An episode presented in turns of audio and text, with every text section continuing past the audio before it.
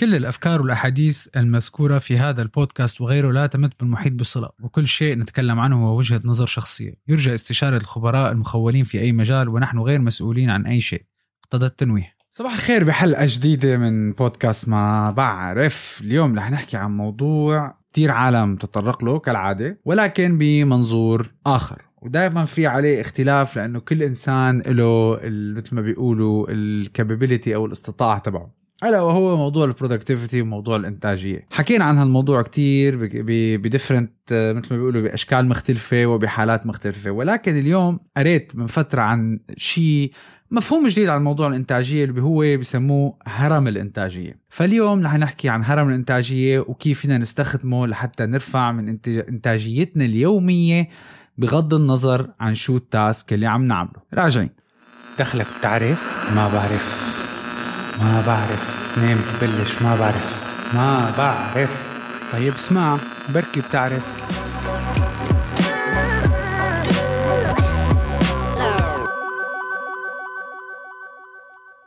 رجعنا موضوع الإنتاجية اللي هو البرودكتيفيتي. كل واحد فينا بحب بمرحلة معينة إنه يكون نهاره مستفاد منه بأكتر طريقة ممكنة، ومستفاد من كل دقيقة ومن كل ثانية ومن كل ساعة، وما يضيع وقت، ودائما بنحكي عن تضييع الوقت. ولكن مثل ما حكيت بالافتتاحية أو المقدمة، كل إنسان له استطاعة معينة.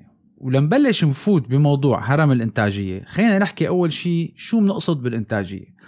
الإنتاجية هي كمية الشغل اللي أنت بتقدر تخلصها لتاسك معين، ممكن تكون بالقراءة، ممكن تكون بدراسة لامتحان، ممكن تكون أنت صاحب عمل، ممكن تكون على خط إنتاج أي شيء في وقت محدد. هلأ اللي بيختلف من شخص لشخص إنه في ناس بيقدروا مثلا يخلصوا بساعة معينة مدة ستين دقيقة مثلا، الإنتاجية تبعه بتكون إكس، وفي شخص تاني بنفس الساعة على نفس التاسك بتكون الإنتاجية تبعه واي. هلأ النقطة هي إنه في فرق بين هالشخص وهالشخص حسب طريقة تعاملهم مع التاسك، وكيف بيقدروا ينفذوه، وكيف يلاقوا طرق لحتى يزيدوا من الإنتاجية تبعهم بدون ما تحط ضغط على حالهم.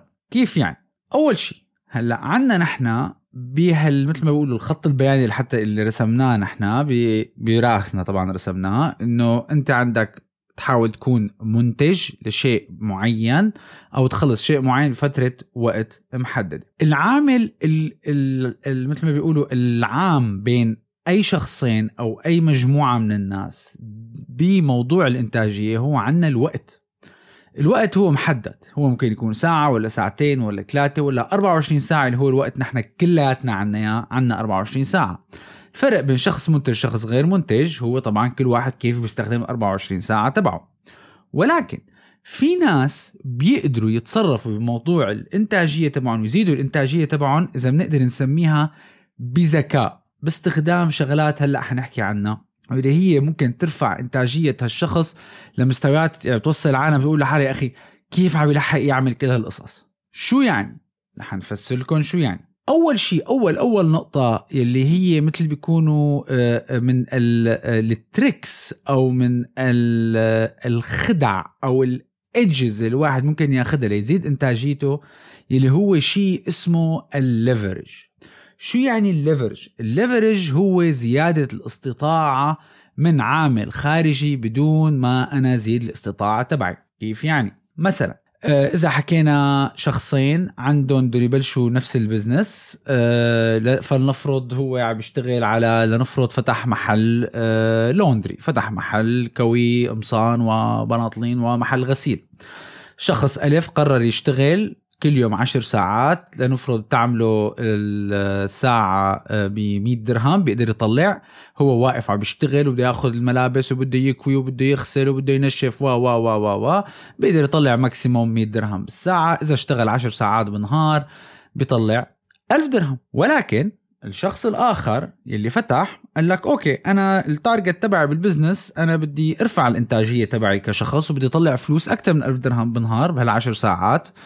بيستخدم شيء اسمه ليفرج. وهون بقى هاي بيجي معنى كلمة ليفرج. شو يعني؟ يعني بيجي بيقول لك أنا حافتح المحل، بس بدال ما أنا أكوي أنا حجيب شخص يكون مهارته بهالموضوع، موضوع الكوي مثلا، كتير أسرع مني، لح استأجر سيارة مع سائق هي تلم لي الأواعي من الزبائن، ولح استأجر محاسب يخلص الشغل.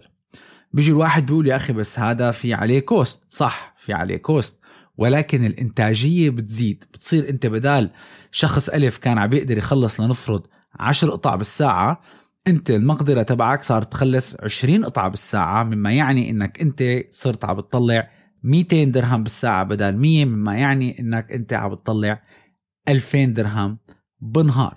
على المدى الطويل بالذات لأصحاب العمل، لما تستخدم تقنية الليفرج أو تكنيك الليفرج اللي هو أخذ أي زيادة الاستطاعة من عامل خارجي، هون بتزيد إنتاجيتك بدون ما أنت تضغط حالك كشخص. وصلت؟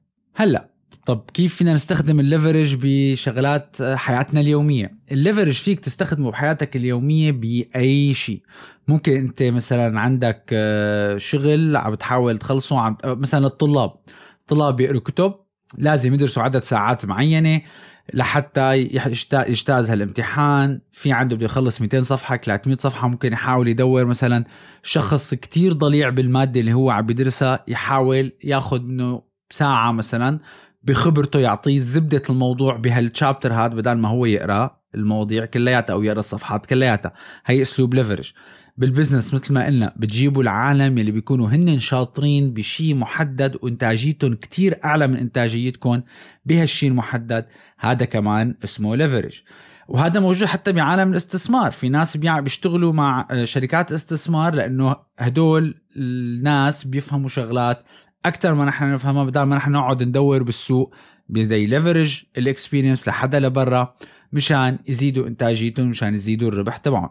فالليفرج فيك دايما تخليه يلعب فيه لصالحك، تلعب فيه لصالحك بأي منحة من مناحي حياتك اليومية. هاي حطوها دايما مثل ما بيقولوا حلقة بإذنكم. بس تكون أنت عم بتواجه مشروع أو عم بتواجه بروجكت ضخم بوقت محدد، شوف كيف تستخدم العوامل اللي حواليك لمصلحتك لحتى تزيد إنتاجيتك وتميت مثل ما بيقولوا الديدلاين اللي عليك. هلأ لما بنجي لموضوع الإنتاجية، بعد ما شرحنا موضوع الليفرج اللي هو كيف الواحد يزيد الاستطاعة تبعه، في شغلات كتير مهمة بحياتنا اليومية نحن كلاتنا بنشترك فيها. في عنا مسؤوليات أساسية بحياتنا اللي كل واحد عنده إياها، اللي هو العيلة، الأكل، الشرب، الروحة على الشغل. هي كلها شئت أو أبيت لازم تعملها وعبتاخد من وقتك. في أنشطة تانية هي اللي بيسموها الأنشطة الداعمة أو السبورت. وبعدين لما تستخدم المهام الأساسية والمهام الداعمة لمصلحتك، ترفع من قدرتك على أنك تعمل ليفرج، وبالتالي ترفع الإنتاجية تبعك. حتقولوا لي كيف نحن ما فهمنا ولا شيء. هلأ نحن نقسمهم واحدة واحدة. هلأ بنجي على المهام الأساسية أول شيء اللي هن البرايمري تاسك. البرايمري تاسك اللي هي النقط الأساسية بحياتنا، اللي هي الأعمال اليومية أو الأساسية يلي بتاخد وقت كتير وأيام المردود تبعها بيكون قليل على إنتاجيتنا، بس ما في منها مفر، لازم نعملها ولازم نخلصها.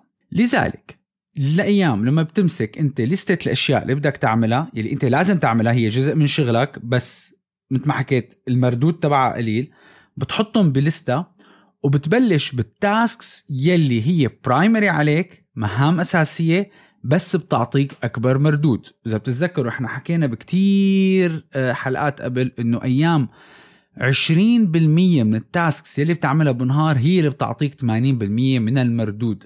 لذلك منركز على هدول أول شي لنخلصهم، وبعدين منتبه على الشغلات التانية. طبعا مستحيل نحن نقدر نخلص كل شيء مطلوب منا كل يوم، بالنهاية نحن في عنا حد، ما لنا روبوتات، وهذا اللي بفوتكم بقى بدوامة أنا بشو بدي بلش أول.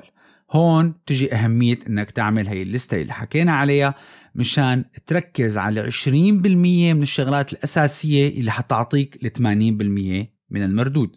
نسمع من كتير عالم أيام بيجي بيقول لك يا أخي أنا بعد أسبوع أو أسبوعين أو ثلاث أسابيع شغل أو أربع أسابيع. مثل مثلا بيكون في ناس عندهم امتحانات بيقول لك يلا هلا كله شهر وبيمرق، أو بيكون عندهم بروجكت بيقول لك يلا شهر وبيمرق وبخلص وبيضغط على حاله، بس بالأخير لح يفرط. هون بيجي العامل كتير كتير مهم اللي هن بيسموه مثل ما بيقولوا الأعمال الداعمة لحتى تساعدك تضل إنتاجيتك عالية. شو يعني الأعمال الداعمة؟ أي شيء ما له علاقة بالعمل الرئيسي تبعك ولكن يؤثر على أدائك يعتبر عمل من الأعمال الدائمة. شو يعني؟ نومك، أكلك، شربك، هواياتك، الأنشطة الاجتماعية تبعك، عائلتك، أصدقائك، هذا كله أنشطة داعمة. ليش؟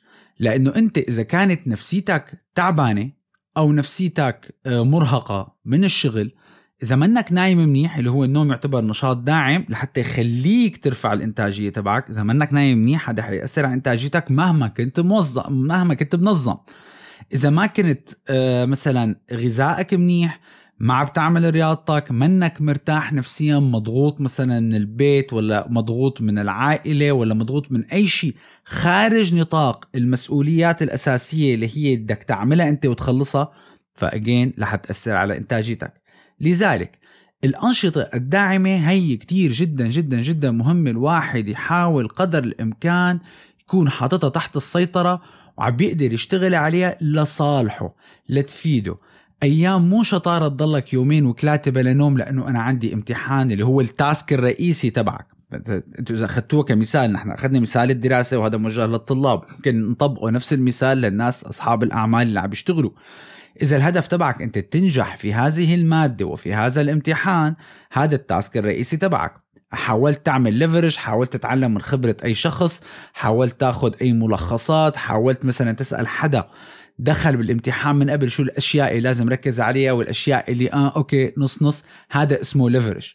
ولكن تجي تقعد تمسك الكتاب، أنت تقعد بدك تقرأ ألف صفحة بظرف ثلاثة أيام أربعة أيام، هذا ما اسمه ليفرج. بالنهاية بيجوز كتير، حتى مو بيجوز، في احتمال كتير كبير انك ترسب بسبب الارهاق، والارهاق يندرج تحت المهام الداعمة اللي هو السبورت، لانك ما عم بتنام منيح فتركيزك بيتعب فالانتاجية تبعك تنزل.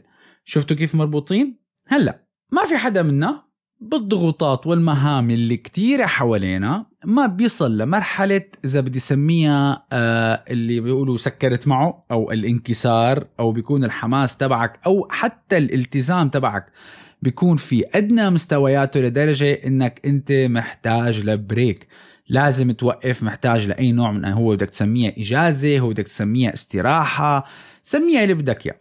ولكن هذا الخط اللي هو بسموه tipping point، بس تصل انت لمرحلة انه خلص انا ما عاد فيني لازم وقف، مرحلة جدا جدا مهمة. ليش؟ لانه بس نصل نحن لمرحلة tipping point دائما بيطلع معنا خيارين، وهذا بالمخية ممكن تعتبروه انت وديفنس ميكانيزم وكلاتنا مرقنا فيها. في عندك انواع من انواع البريك اللي هو بريك بسيط لحتى ترتشحن حالك وترجع تكمل شغل، وفي انواع انا بسميها حتى لقيت لها اسم يعني اللي هو الغرق باللافائدة أو الغرق بالوقت بدون ما نحس بأي شيء، والترم تبعه بالإنجليزي اسمه time sink task. شو التايم سينك تاسك؟ هدول التاسكات أو الشغلات أو العادات اللي بتخلينا بس مدى ما بلشنا فيها منضيع وقتنا وبيمروا علينا نهار وكأنه ما عملنا أي شيء. لح نشرحهم واحدة واحدة، مرحلة البريك ومرحلة التايم سينك. نرجع للامتحان، خلصت أربع خمس امتحانات، بقي لك عندك ثلاث أربع أيام، وصلت لدرجة للامتحان اللي بعده، وصلت لدرجة إنه لا أنا I need a break. هون تيجي النقطة بين ناخد البريك ولا ناخد a time sync task. شو يعني البريك؟ البريك هو أي شيء مثل ما شرحت من قبل، أنا رديت على بعيدة مشان استمرارية الفكرة. البريك هو أي شيء بناخده يلي بيخلينا نرد نعيد شحن نفسنا بوقت محدد وما بيعطي الدوبامين هيت. إذا بتذكروا على حلقة إدمان الدوبامين حكيناها، لأنه أي شيء بيبسط الشخص، ممكن تكون أكلة، ممكن تكون شروة صغيرة، ممكن تكون فيلم، ممكن تكون مسلسل، هذا البريك لازم يكون دائما يحقق شغلتين، الدوبامين هيت تبعه ما تكون كتير عالية واحتمالية تكراره ما تكون كتير عالية مشان ما تحيد عن الهدف الرئيسي تبعك، بالذات اللي بيكون عندهم امتحانات مثلا فترة شهرين، أو حدا عم يشتغل على مشروع لفترة شهرين وعنده ديدلاين. مدى ما كان البريك تبعك محسوب، حتى مشان هيك أنا كتير بقول للعالم حتى البريك لازم يكون محسوب. هو محسوب وهي بتجي منها، يعني حتى من الشركات لما يكون بيقول لك لانش بريك ساعة، لأنه الإنسان لما بيكون بوضع مرتاح فيه مثل ما بيقولوا الوقت بيسرقه. وفي اكتيفيتيز ممكن تعطينا الراحة المطلوبة والراحة اللي ترتش حنا لنقدر نعمل شغلات تانية بدون ما نضيع وقت ونفلت النهار منها، وبتعطيك هي الدوبامين هت البسط اني انا ارتحت، ولا انا غيرت شكل، ولا انا غيرت المود تبعي، نريد ارجع اركز على المشروع تبعي اللي عم بشتغل عليه واستمر. بينما لما بتجي على التايم سينك اكتيفيتيز، او هو الغرق باللا فائده او الغرق باللا لا محسوب، مثلا شو الامثله اللي عليها هيك؟ مثلا الفيديو جيمز، اذا الفيديو جيمز العاب الكمبيوتر، اذا انت بتحط لحالك وقت معين، مثلا انا من الناس انا بلعب العاب الكمبيوتر بس انا بحط وقت، بقول مثلا ممكن انا بلعب بالويكند ساعه او ساعتين لحتى الواحد يفصل. بس مدى ما الفيديو جيم صارت ان انا بقعد من الساعه تسعة الصبح للساعه ستة المساء قاعد عم بلعب بدون وقت ولا حساب ولا رقيب، هذا صار شيء اسمه بالتايم سينك، وهذا يعتبر من العادات السيئه ويندرج تحت الباد هابتس. أه مثلا يلي بيعملوا الافلام الماراثونيه او المسلسلات الماراثونيه، انه والله نحن اليوم رح نحضر سلسله افلام هاري بوتر لانه تعبانين كتير، حنحضر الهاري بوتر الاجزاء تبعونه كلها، طول النهار بيقضوها على الكنبايه او على الصوفه قاعدين فيلم أفا فيلم أفا فيلم أفا فيلم. هذا يعتبر تايم سينك، هذا يعتبر غرق بالوقت الغير محسوب وبيحيدك عن شو البريك تبعك. اجازه، الإجازة هي سفر. ليش مثلا واحد إجازة تبعه محددة، بيقول لك أنا رايح أخذ إجازة شهر ولا أخذ إجازة أسبوع، مسافر على البلد المعين أسبوع، هذا يعتبر بريك لأنه محدد بالوقت. حترجع ريفرشت، أنت حترجع تركز على يلي بدك ترجع اللي تركز عليه اللي عم تشتغل عليه، وترد ترجع تقعد على المسار تبعك. بس هذا اللي مثلا بيقعد بيقول لك والله أنا هلا أخذ أسبوع مني عارفان شو بدي أعمل، بفيق الساعة اثنا عشر الظهر بينام الساعة خمسة الصبح، تاركها مفتوحة، هذا بينزل تحت مبدأ التايم سينك. وضحت؟ فيكم تردوا ترجعوا تعيدوا تكتبوها نوتس وتشوفوا كيف شو الاكتيفيتيز اللي انتوا عم تعملوها، مين بيندرج تحت البريك ومين بيندرج تحت التايم سينك. طبعا نحن ما عم نحكي انه هذا يطبق على غير على كل الناس، يعني مثلا السوشيال ميديا، السوشيال ميديا اللي بيقعد طول النهار قاعد بس عم بيلف على كل صفحات التواصل الاجتماعي بدون هدف محدد، هذا يندرج تحت التايم سينك. ولكن إذا أنت شغلتك السوشيال ميديا وهو هذا البروجكت تبعك، وأنت عم تخلص جزء من عملك اللي أنت عم تتقاضى أجر عليه، أو لازم يكون الأداء تبعك بينقاس عن طريق التايمز عن طريق السوشيال ميديا، معناتها أنت لا ينطبق عليك اكتيفيتي السوشيال ميديا. فلذلك موضوع البريك يختلف من شخص لشخص، موضوع التايم سينك يختلف من شخص لشخص. في ناس، أنا بعرف شخص بيشتغل بأحد أكبر استوديوهات ألعاب الفيديو في العالم، شغلته يلعب شغلته يلعب وقيم اللعبة، فمعناتها ألعاب الفيديو أو ألعاب الكمبيوتر ما تندرج هو تحت التايم سينك أو تحت الغرق بالوقت، هي هذا شغله، هذا باب رزقه. ممكن في ناس الشغل تبعهم يكون هو يعذر ويحضر أفلام، بالذات إذا واحد بيشتغل مثلا ناقد ولا صحفي بعالم الميديا والأفلام، صحفيين تبعت الأفلام بيقضي نهاره كلياته عم بيحضر أفلام، فما معناتها يندرج. فكل شخص لحاله هو بيقرر شو اللي بيعتبره تضييع وقت لإله كهو كشخص، وشو اللي بيعتبره شيء منتج لإله. يعني بالملخص لنزيد إنتاجيتنا لازم نشتغل على هذا الهرم اللي عم نحكي عليه. هذا الهرم انه اول شيء انا لما بيجيني التاسك او بيجيني المشروع، اول شيء بفكر كيف انا اقدر زيد الانتاجيه تبعي عن طريق الليفرج، اللي هو اني انا استفاد من الاشياء المحيطه حواليي بحيث اني انا زيد الانتاجيه وزيد فعاليه ادائي لحتى انهي المشروع. لازم بنفس الوقت اخذ لسته الاشياء اللي عم بعملها بقلب هالتاسك اللي كان هو مشروع ولا وريفر، بحط الليستة كلياتها، ببلش بالأعمال يلي تاخد عشرين بالمية، اللي هي العشرين بالمية من الأعمال تبعي اللي بتعطيني ثمانين بالمية من المردود. أيام في كتير بروجكتات كنا نشتغل عليها، في تاسك معين إذا بتخلصه أنت بتكون حليت كل تربع الموضوع، فهذا اللي بتركز عليه أولا، وأصلا أنت بدك تمرق عليهم كلياتهم، بس بهالطريقة بتزيد إنتاجيتك بذكاء. بعدين بنفس الوقت لما انت عم تشتغل بالليستة الأعمال اللي انت عم تعملها لازم دايما تركز على الأمور الداعمة بحياتك اللي تساعدك يضل الأداء تبعك على أعلى مستوى، مثل ما حكينا النوم، الأكل، الشرب، الرياضة، العلاقات الاجتماعية، الترويح عن النفس، وهالمواضيع كلها. لما بتصل لحد انك انت خلاص سكرت تعبت، كون كتير حذر كيف عم تختار البريك تبعك، لأنه البريك تبعك هو رح يندرج انقسم يا أما بريك كإجازة أو كوقفة استراحة لمدة معينة وبترد ترجع بكامل نشاطك، أو رح توقع بفخ تضييع الوقت ليوم يومين وثلاثة وتلاقي الوقت انسرق منك. هي كانت حلقة ما بعرف لليوم، بيورلي فوكسي على زيادة الإنتاجية شو ما كان التاسك. هذا الإكسرسايز فيكم تطبقوه على حياتكم اليومية شو ما كان، إن كان عندك مشروع ولا عندك شغل ولا عندك امتحان ولا عندك قائمة إنجازات، شغلات كتيرة بدك تخلصها ومنك عرفان منين تبلش. ومثل ما بنحكي كل مرة، نحن موجودين على كل منصات التواصل، موجودين على كل منصات البودكاست وعلى اليوتيوب.